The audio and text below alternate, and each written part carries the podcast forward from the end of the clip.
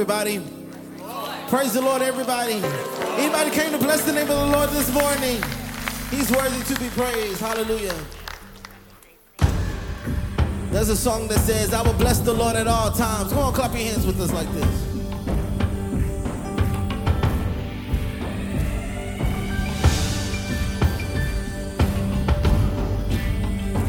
I will bless the Lord at all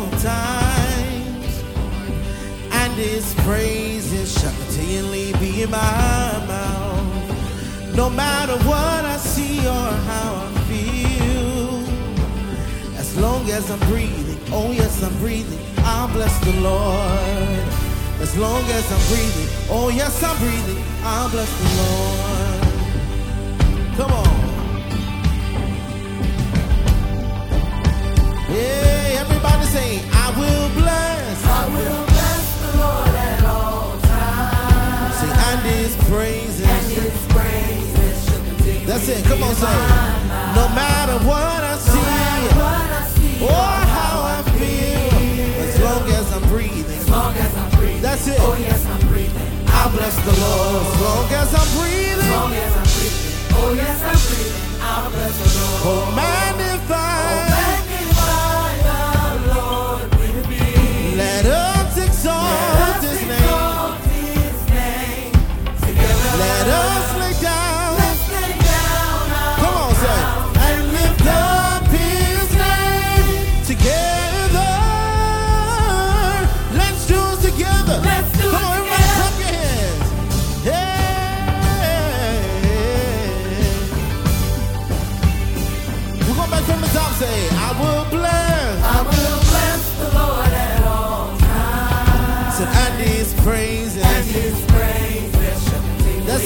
That's. Come on, say. No matter what I No see. matter what I see or how I feel. That's it. As long as I'm breathing. As long as I'm breathing. Oh, yes, oh, I'm breathing. I'll bless the Lord. As long as I'm breathing. As long as I'm breathing. Oh, yes, I'm breathing. Come on, say it. Oh, magnify.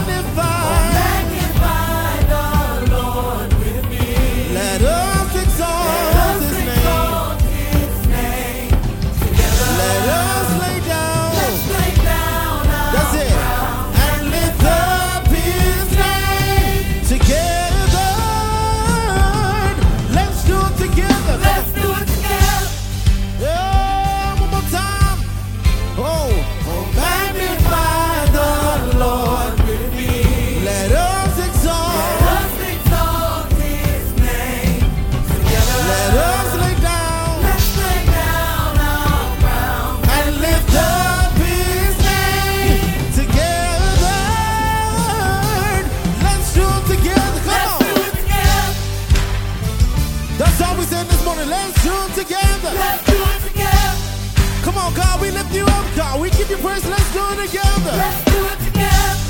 God, we give you glory. Say, let's do it together. Let's do it together. Come on, we came to lift up the name of Jesus. Come on, say, say, you've been better than good to You've me. been better than good to me. That's all we said this morning. Look at your neighbor and say, He's been better than good to You've me. been better than good to me. That's it. Come on. Lift it up. Say, You've been better than good You've me.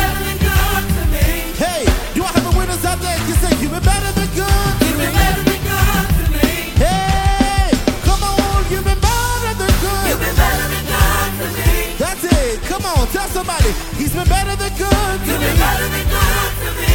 Yeah, you've been better than good to You've me. been better than good to me. That's all we said this morning. Come on, say, You've been better than good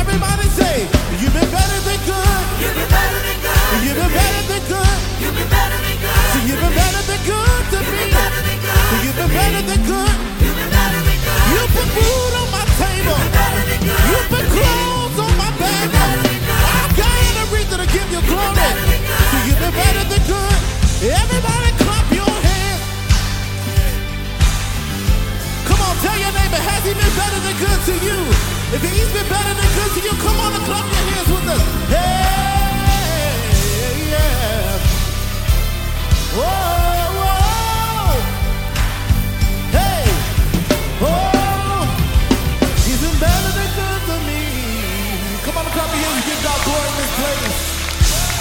Hallelujah. He's worthy to be praised. Hallelujah. We give you glory, God. We reverence your name this morning. For you are great, God. You do miracles so great, God. There is no one else like you. For that, God, we give you glory. Hallelujah. Come on, can we worship God this morning? Hallelujah.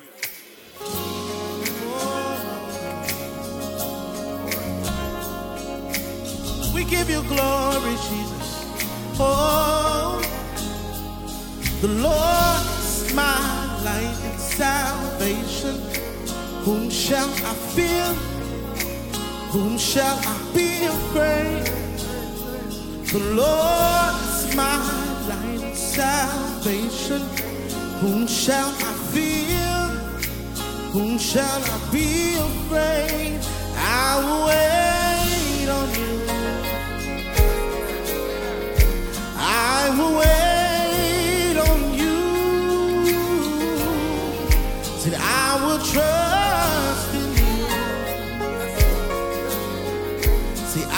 trust in you.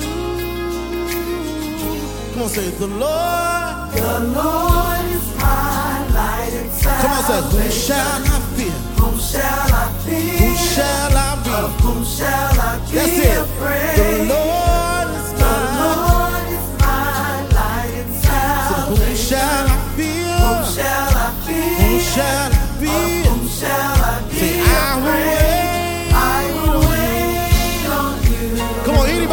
to wait on them? I will wait on you. I will wait on you. Come on, anybody willing to trust in them? Say, I will trust in I you. will trust. No matter what it takes, God, I will trust in you. I will trust in you. Come on. Come on, listen to the little. I will remain I will remain confident in it. confident. That's it. I will see. That's all we said this morning. Come on. Everybody lift it up and say, I will remain confident. Confident in this, I will see. Whoa. One time, the Lord, the Lord. Lord is my light and who shall I feel? Shall I So who shall I be? Shall I be The afraid? Lord is mine. Lord is my light and That's it. Who shall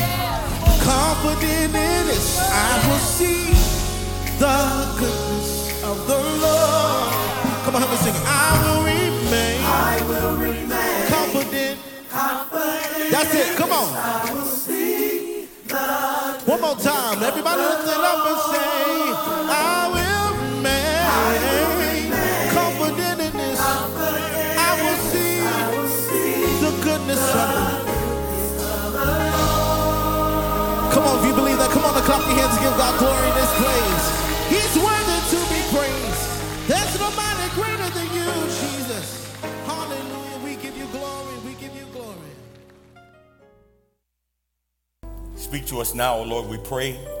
Speak to our souls today, for this is why we've come, dear Lord. We're ready for your word. Your word is a lamp unto our feet and a light unto our pathway. Heaven and earth will pass, but God, your word will forever last. We stand ready for your word. Father, we pray now that everything that we do and everything that we say will be pleasing in your sight. Give us preaching power. And the ability to hear what you're saying. The question is not, are you speaking? The question is, are we listening? To hear what thus says the Lord. So help us to hear, and in hearing, help us to obey. It's in Jesus' name we pray. Amen.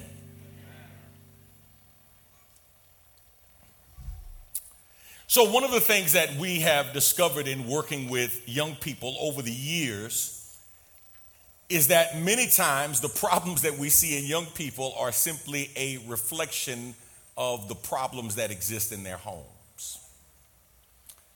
That it's hard for a child to move beyond their parents' love, ability, or encouragement.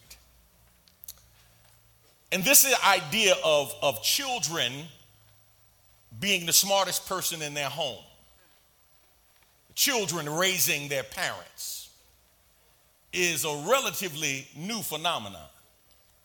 I say new because I don't care how smart you thought you were as a child. When I was a kid, you didn't run nothing in that house. you better figure out how to run yourself to a room if you had a room. Our opinions didn't matter. But now our opinions mean everything. I have literally watched people take from their children. I'm not talking about grown children, I'm talking about young children now. I've seen them take from their young children, and man, I've just been mortified. Like I felt the slap from my grandmother, and she is deceased. And I've literally said to myself, man, this world is turned upside down. This is crazy. This is crazy when we when we watch the news and we see the things that are happening in the news. It's it's crazy when when, when we saw, for example, that young man shoot those and kill those children in Uvalde. I mean, that's absolutely insane. And then listen to me, when they said he shot his grandmother before he went, he shot his abuela. I was like, oh my God, I know this dude had lost his mind. And, and the question that we have to ask ourselves, brothers and sisters, is what is going to be our role in helping turn things right side up? I mean, we live in a world where, where we have children who don't understand that fine dining is not eaten with a plastic fork and knife. That the best meal you have doesn't come out of a paper bag it actually is cooked in a pot.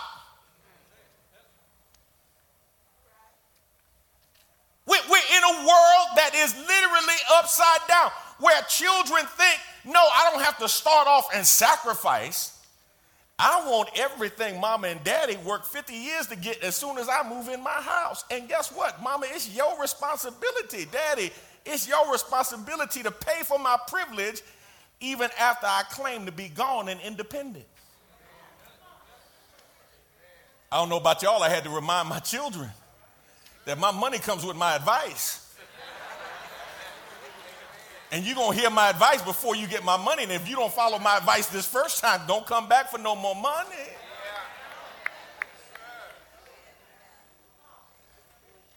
Don't complain about how you were raised and then want to claim the benefits of the sacrifices that I made. The challenge before us is how do we get this world, at least our corner of the world, functioning in a non dysfunctional way? So today I want to continue our talk from last week. I want to talk to you from the thought how to turn the world right side up. How to turn the world right side up. Those who are in the world, those who prefer darkness over light, will tell you that if we come in and you bring light and you bring salt and people change their way of thinking from a worldly mentality, that somehow we are turning the world upside down. And I suggest to you that what is upside down for the unbeliever is right side up for those of us who know Jesus. As contrary to popular opinion as this is, God has a standard for how the world is supposed to function. God has an expectation of how we are to interact with each other. God has not made us to be binary, non binary, and bi confused. That's not how God created us. Somebody said, Well, I was just born this way. And I'm telling you, that's why you got to be born again. How many y'all know we were all born wrong? all born in sin, shaped in iniquity. Every one of us has to make a change from where we are to get to where God wants us to be.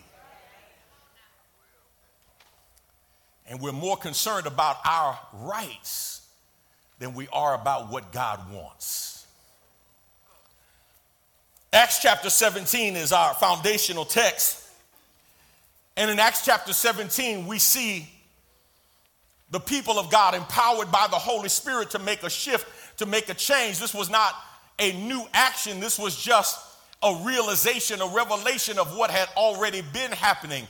Because since Jesus Christ walked on this earth and called the disciples, lives were being changed and people's homes were being turned right side up. Over and over again, wherever Jesus went, change was the product. And now in the book of Acts, you have some men who are looking and they are upset because Paul and Silas had come to their town and they had a reputation that preceded them. They, they said, These are the ones, these are the same ones who have been reported to be turning the world upside down. And for us, they've been turning the world right side up. Let me share with you just two things today that I want you to think about, pray about, and put into practice when we talk about turning the world right side up. Here's the first thing. Number one, you can turn the world right side up when you share God's love with others. When you share God's love with others. The text says in verse 3 of Acts 17, Paul went in. Paul went in. Paul took an initiative for three Sabbath days, for three weeks. He took the initiative to meet people who needed the Lord, meet them where they were, to communicate to them in a way that they would get it so that some of them might come to know Jesus Christ. Paul said it on one occasion like this He said, I'm going to be all things to all men that I might win some to Christ. And that's a cultural issue more than it is a theological issue, even though it has a theological foundation. Paul says, Are we willing to meet people where they are? Not to stay where they are, but to meet them where they are, to communicate in a way that they can get it in order to help them to move to where God wants them to be. So he reasoned with them. And the idea of that is he talked to them and not at them. I know you've never done it, but have you ever been around some Christians who talked at people? Yeah, yeah, they talked, and, and it was almost like they were talking down, like they were doing you a favor. and, in talking to you. There was no empathy, there was no sympathy, there was no let me meet you where you are, right? Um, they, they, don't, they don't get down on your level. They don't understand the struggles that somebody may be going through. They basically look at it and they've been walking with Jesus for 50 years and they think somebody who knew Jesus and has known him for five minutes should be walking like they've been walking for 50 years and they're still not where they should be. People came to know Jesus as their Savior. That's what the scripture says. He says he reasoned with them and some of them were persuaded.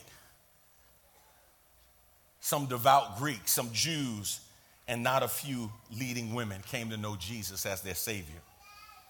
How do we turn the world right side up by sharing God's love with others? Look at A. You must have God's love for lost people. You must have God's love for lost people. Listen to me. The scripture says God loves lost people. He loves unsaved people. No, no, let me say it like God loves sinners. God loves sinners. John 3:16 says, For God so loved the world that what? He gave his only son, that whosoever, whoever believes in him should not perish, but have eternal life. Romans 5, verses 7 and 8. Read it with me if you will. For one will scarcely die for a righteous person, though perhaps for a good person one would dare even to die. But God shows his love for us in that while we were still sinners, Christ died for us. See, here's, here's the thing about God that you need to accept and come to grips with. He knows you. He, he doesn't know who you pretend to be. He knows who you really are. Like, like all of the secret thoughts, words, and he knows you, and despite knowing you, he loves you. He loves you not because you deserve it, but because you need it. And guess what God says? The same love I have for you, I want you to have for those who don't know me. Now, here's the problem much of our love, much of the love that we give is what? Conditional. And if we don't think people deserve our love, or if they have messed over our love, man, we, we reel that thing in. Now you're going to have to earn my love. Now you're going to have to deserve my love. And God basically says, What if I treated you the same way? Like, how many times did you mess up when I loved you? How many times have I loved you despite and loved you until and loved you unto? And God says that's the same love that I want you to have for unchurched and unsaved people. So let me put a cord in the meter and park here for a second. When you have unchurched and unsaved family members, man, listen, all of us got fools in our family. I, I mean, come, come, on, we all, we all got them. We all got them. Hopefully, you don't live with them, but we all have them. And there's certain folks you already know family reunion, funeral, wedding you already praying preemptively. Right? You got to like preemptively forgive. You already know.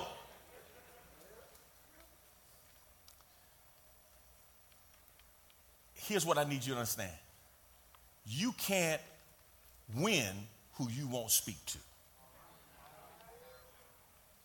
And arguably, the persons that's, that's the biggest fool gives you the opportunity to show them the greatest love. Because sometimes that's really what they need just somebody to encourage them, somebody to pray for them. And if they act really crazy and you start talking about the Lord, That'll help you out. But it'll also plant a good seed with them. So, do you love the lost like God loves the lost? Some of you don't know any lost people. You've been in church, you're a professional Christian. You don't know many lost people. You tried to X them out of your Rolodex. You know, I don't, I don't, I don't talk to nobody that don't know Jesus. So, so, so how does somebody who doesn't know Jesus come to know Jesus if you have become so holy that you don't even speak to him? Right? Um, I've got some friends that I know are not saved, that I talk to. I, I, I see them, I send them a text. They send me a text, Rev, how you doing? I'm doing good, man. How you doing? Boom, boom, boom. They know where I am. I know where they are. And I can share with them the love of God with the goal of winning them to Christ. Because I know sometimes they won't get there overnight. Sometimes they're just checking to see the credibility of my faith before they decide whether or not they're willing to import what I'm exporting. Look at B. You must show God's love to all people. If you're going to turn the world right side up, you must have God's love for lost people, but you must also show God's love to all people. First John chapter 4, beginning at verse 10. In this is love, not that we have loved God, but that he loved us and sent his son to be the propitiation for our sins.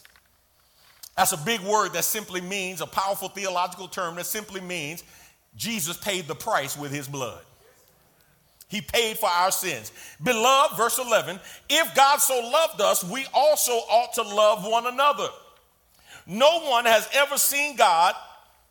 If we love one another, God abides in us and his love is perfected in us. By this we know that we abide in him and he in us because he has given us of his spirit. John 13, verse 34 and 35. So now I am giving you a new commandment love each other. Just as I have loved you, you should love each other. Your love for one another will prove to the world that you are my disciples. That's the proof. Isn't it amazing?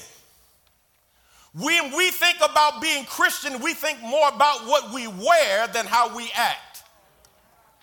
We think more about what we drive than how we talk. We think about hats and bags and shoes and suits and ties, and, and, and we'll talk about what clothing we have and what cars we drive and where we live and none of that is proof that we are a child of God.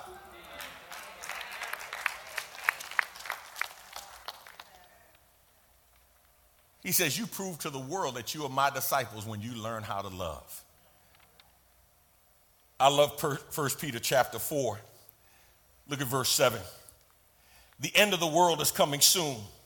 Therefore, be earnest and disciplined in your prayers most important of all, continue to show deep love for each other, for love covers a multitude of sins. This last one, 1 Thessalonians 3:12. Let's read it together. And may the Lord make your love for one another and for all people grow and overflow just as our love for you overflows. Can, can you underline that phrase? Grow and overflow. He says you ought to have a love that grows. Now, isn't it interesting that for many people, their problem is not growing in love, it's falling out of love? God says your love for one another, child of God, should be growing and your love for all people, saint and sinner, should be evident and should be present. I want you to think just for a moment about the most loving person you know, or maybe have ever known. I, listen, I, I, am right now. I, I'm, I'm, I'm looking at Ron Ward. I'm thinking about his mother, Mud Dear. Man, she loved everybody. Loved everybody. Man, if you if you was around her more than one second, you was just you was just adopted into the family. Just, just love everybody. I don't, I don't know if she ever had a bad word to say about anybody. She, she didn't even have that kind of spirit. Now, some people would attribute that cantankerous nature to being old. And I submit to you, when you young and cantankerous, you're gonna be old and cantankerous. Like, don't blame that on getting old. You know what I mean? Like, if you nasty young, you be nasty old, right? If you're nice when you're young, you guess what? You're gonna be nice when you're old. I think, I think the likelihood of those things parallel. If somebody thought about somebody whose love was growing and overflowing, and you ask them to think about somebody who had those characteristics, would they think about you? Would they think about you? See, these early Christians appear radical compared to us. When in actuality, they weren't radical, it's really that we're not radical enough. Because they're not doing anything that we can't do.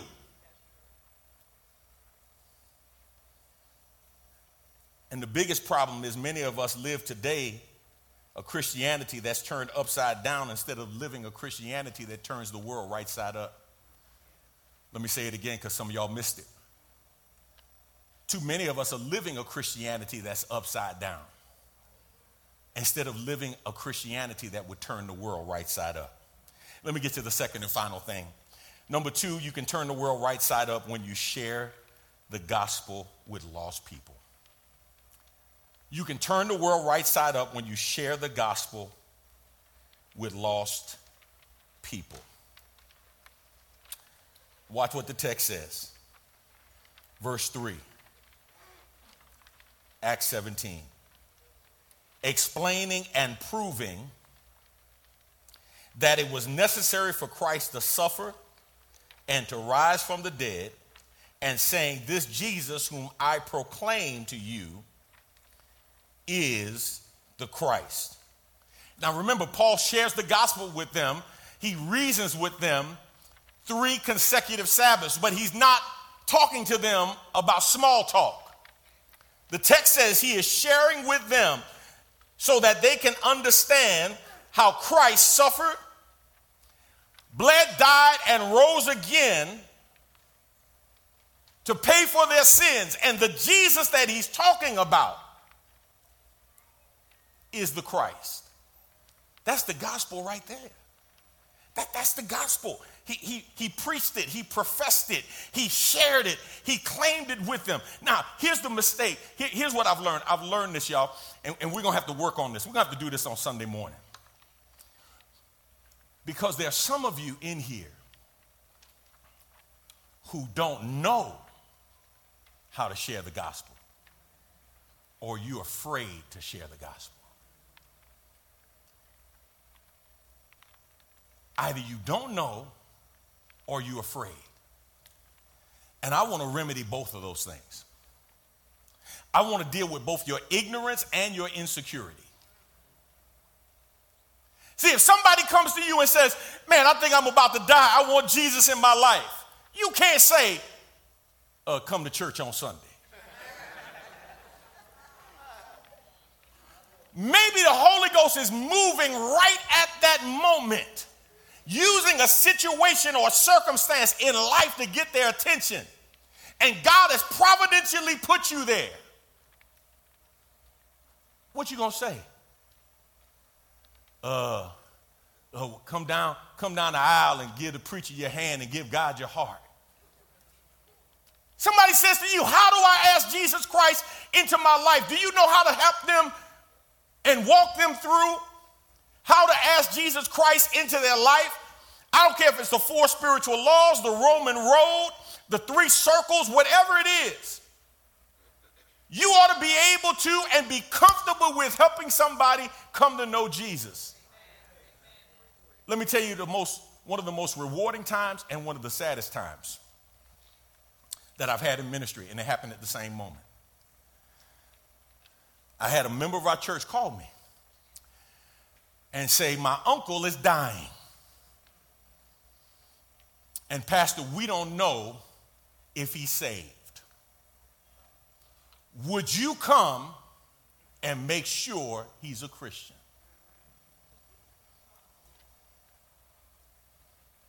Happy moment. Man, I'd be honored to come. Sad moment. Why are you calling me?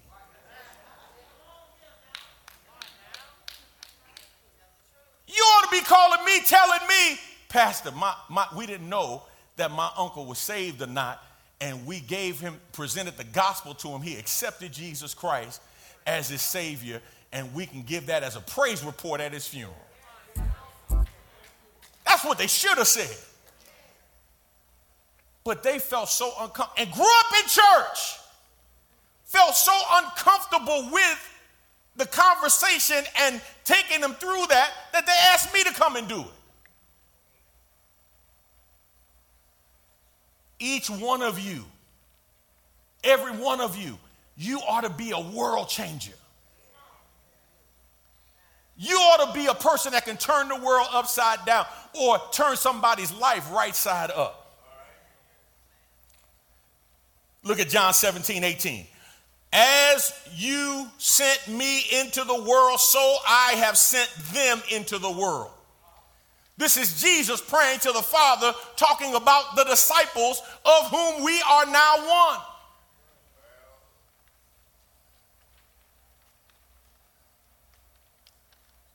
Look at John 20. Go down to verse 21. And again he said, Peace be with you. As the Father has sent me, so I am sending you. Now, here's what I need you to understand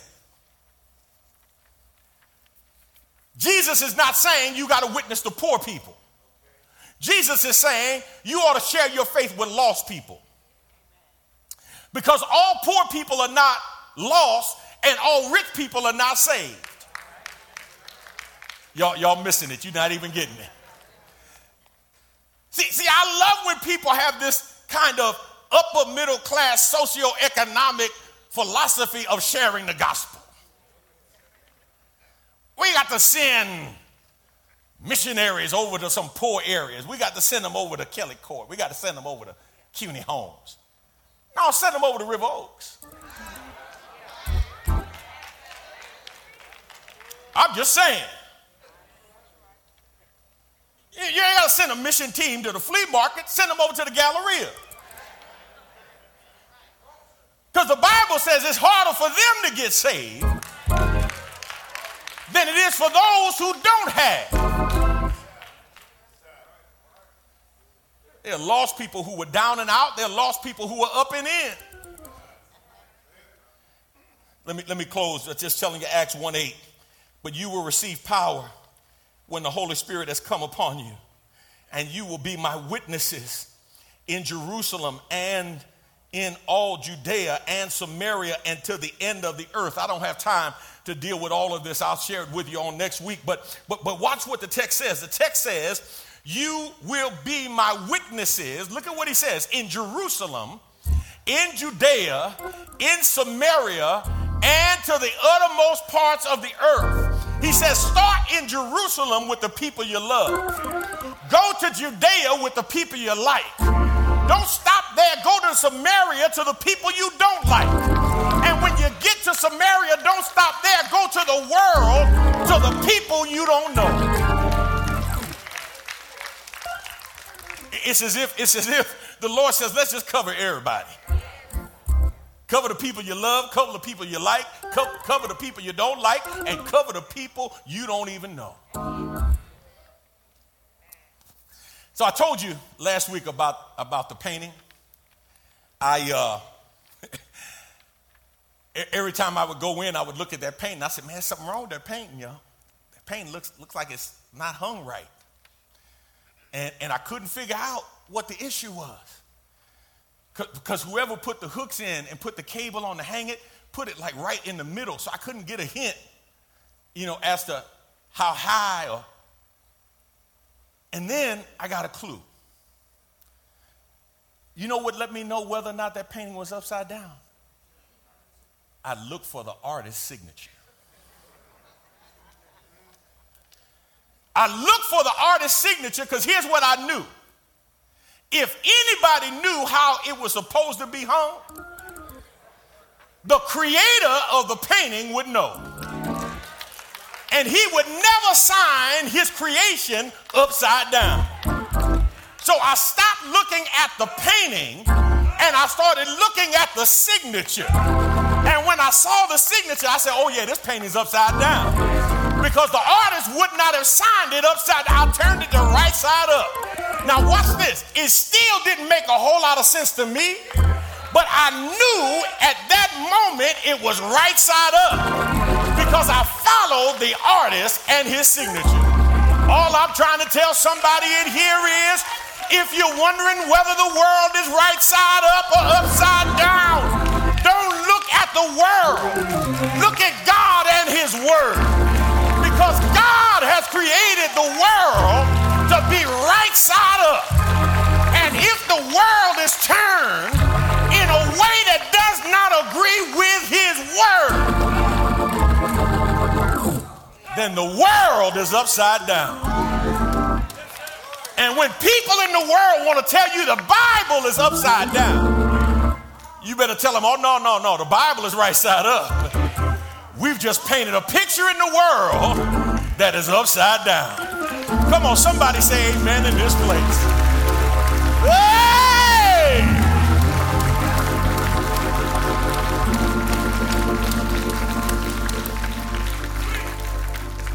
Father, we bless you. And we thank you because in your word, God, you have shown us. God, help us today as believers to stop thinking about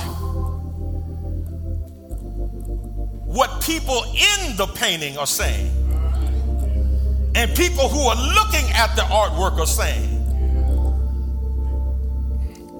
Help us to look to the Creator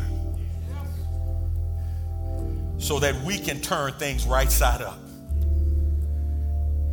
in our lives personally, in our homes, with our families, with our friends, on our jobs. Help us, God, in all that we do and all that we say to model what it means to live in a world that's right side up. It's in Jesus' name we pray. Amen.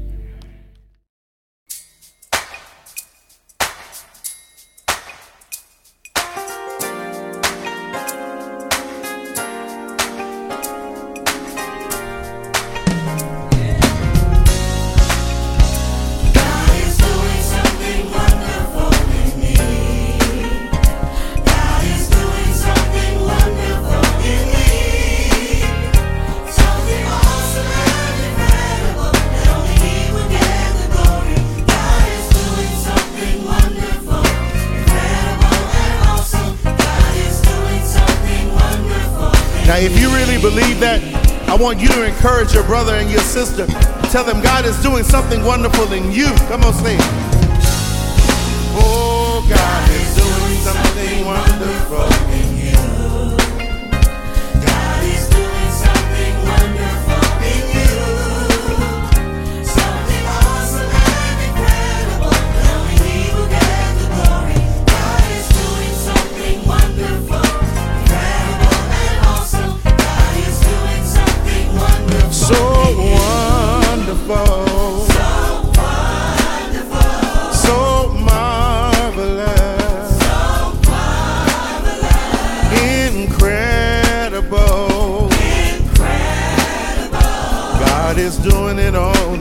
showing up on the outside.